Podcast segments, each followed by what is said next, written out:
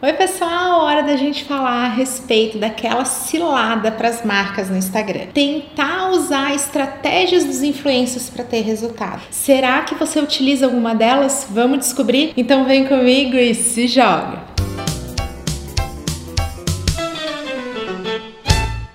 Os digital influencers, os influenciadores, são aqueles profissionais que influenciam o nosso comportamento, inclusive de compra. Eles têm um super sucesso no Instagram, têm milhões de seguidores, eles têm um super engajamento, eles conseguem vender produtos lá. Então, poxa, quando alguma empresa parceira, alguma linha própria é anunciada, esse produto se esgota e as marcas ficam, poxa, é exatamente isso que eu quero que aconteça no meu Instagram. E aí você vai, procura lá no YouTube como ter sucesso no Instagram Instagram e você recebe essa avalanche de dicas, de estratégias que dão super certo para os influencers. E você lembra, poxa, é, eu já vi isso funcionar. Eu já fiz isso quando eu seguia fulaninha. Aí você fala, poxa, pronto, fórmula do sucesso. Eu vou começar a fazer isso para minha marca. Só que aí o que que acontece? Você aplica, não tem os resultados, acaba desanimando, achando que foi culpa sua, que poxa, como é que pode dar certo para todo mundo menos para você? Hoje a gente vai falar a respeito das principais estratégias que vão funcionar muito muito bem para os influenciadores e não vão surtir efeito para as marcas. E nada melhor do que começar pela frequência de conteúdo. É super comum na hora de ouvir as dicas de alguns profissionais da área ou de influencers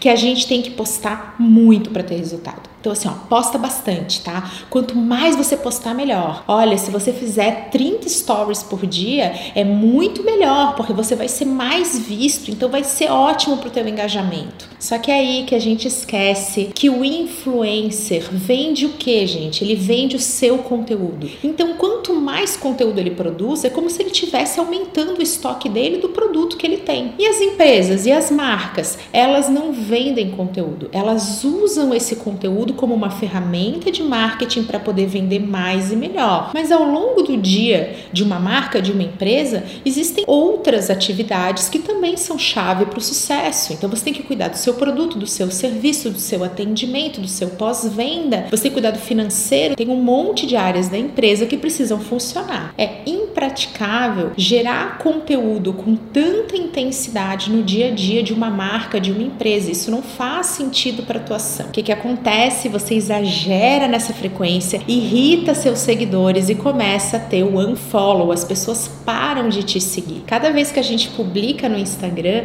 aquele é um lembrete para alguém que te acompanha para parar de te seguir. É normal que conforme a gente aumente a nossa frequência, a gente também perca seguidores. Isso não é uma coisa ruim. Ah, pronto, então não vou mais gerar conteúdo, hein? Porque a Camila falou que eu posso parar de fazer conteúdo, que aí eu vou manter meus seguidores. Não, gente, não é isso. O conteúdo é a matéria-prima do negócio negócio. Mas vamos lembrar que a frequência de atuação das marcas nessa geração de conteúdo é muito diferente dos influenciadores. A tolerância do público para o conteúdo feito por influenciador é muito maior. Então a gente consegue lá ver 15 stories na sequência de um influencer, mas se for uma marca gerando os mesmos 15 stories, a gente não tem essa tolerância, a gente acaba saindo ou até deixando de seguir essa marca porque a gente entende que ela tá excessiva. As pessoas não acordam acordam de manhã e falam assim: ai, que vontade de conversar com uma marca no Instagram, eu vou abrir meu aplicativo. As pessoas usam o Instagram para ter contatos pessoais, para se relacionar com pessoas. E esse é outro desafio para as marcas. O influencer, ele é uma pessoa, ele tá ali falando, ele, ele tá do jeito que ele é. Já as marcas muitas vezes têm esse desafio: quem é que vai falar em nome da minha marca? Quando tem uma marca pessoal, que é super comum entre o prestador de serviço, eu sou um exemplo, fica muito claro que sou eu que tenho que aparecer. Mas e no caso de empresas que não são marcas pessoais? Quem é que vai falar em nome da empresa? Então isso já começa a dificultar essa identificação tão grande e também essa produção de conteúdo. Isso também vai aparecer dentro do planejamento da estruturação de ações. Eu quero dar o exemplo da live. Os influencers, sempre que iniciarem um vídeo ao vivo, que iniciarem uma live, vão gerar aquela urgência entre os seus seguidores que querem acompanhar de alguma maneira um momento momento ali, vida real, né? Tempo real que está acontecendo naquele instante. E aí vão acabar acessando essa live, vão conversar. E o influencer não precisa fazer isso de uma forma estruturada, né? Ele simplesmente vai lá, entra ao vivo um momento que é interessante e ele vai ter pessoas ah, usando, né, aquele gatilho, aquela questão de, poxa, acabou de ver que está online, vão acessar. Para as marcas, isso é completamente diferente. As lives, elas são ações de marketing. Você tem que ter um motivo para estar tá ao vivo. É interessante que você tenha um horário, que você comunique isso também de uma forma estruturada, transformando esse streaming, esse momento ao vivo, numa ação de marketing. Então a gente tem diversas maneiras de estruturar uma live sobre o que falar, como falar, quem vai aparecer, como que vai ser isso. É uma super oportunidade para marcas também, mas isso sempre vai demandar o que? Planejamento, estruturação, um cenário, são outras preocupações. Enquanto que para o influencer tá tudo bem, inclusive é muito bom aparecer vida real, né? Então, poxa, aquela influencer que tá lá deitado na cama falando, isso fica super natural, super benéfico, mas para as marcas não vai funcionar. Não tente fazer live de qualquer jeito. Estruture a sua live, porque você é uma empresa, tem que transmitir autoridade, credibilidade, né? E precisa ter um tom de voz muito descolado para aparecer ao vivo sem qualquer é, preocupação, sem qualquer planejamento. Essa questão do tom de voz, acabei de falar, né? Poxa, se você vai aparecer aí tem que ter um tom de voz. Algumas marcas podem ser super informais e tá tudo bem. Esse é o jeito de ser. Saber o seu jeito de ser é muito relevante, porque você vai poder entender onde você pode ou não se parecer mais com o influencer, até que ponto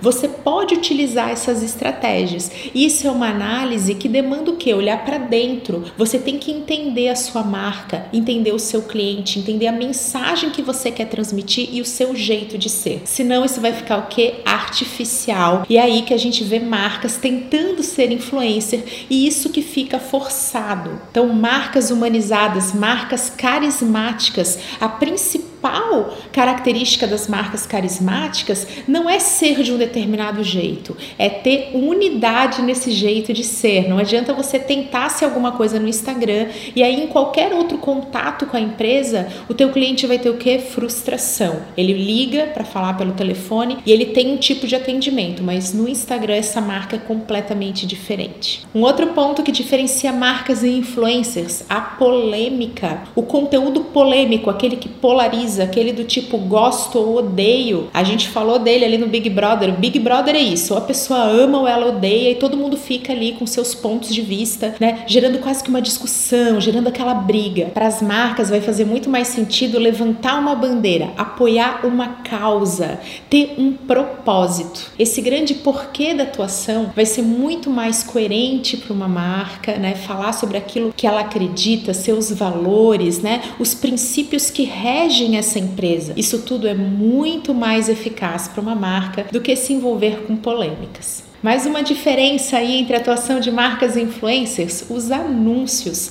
A mídia paga, o impulsionar para você aparecer mais né, dentro do Instagram, ele não é utilizado de forma muito consistente pelos influencers e muitas vezes não traz os resultados, porque o crescimento do influencer ele tende a ser mais orgânico. Como o influencer tem mais conteúdo, ele acaba intensificando isso, aparecendo mais, fazendo as colaborações e parcerias parcerias, né? Então, dois influencers se juntam. Olha aí o mercado de maquiagem. Quantas vezes a gente vê influências de maquiagem se unindo para usar essa audiência, né? Unir esse público e aumentar seus seguidores. E já no caso das marcas, é muito mais interessante trabalhar com anúncios, porque você consegue segmentar o seu público, você consegue escolher um determinado público, você consegue trabalhar com quem só é teu cliente ou com quem ainda não é o teu cliente, com alguma mensagem que você você não quer que seus clientes sejam impactados diretamente para não ficar chato, né? Do tipo, seja meu cliente. Você olha aquilo e fala, nossa, eu já sou seu cliente. Então, olha só como é que é diferente essa atuação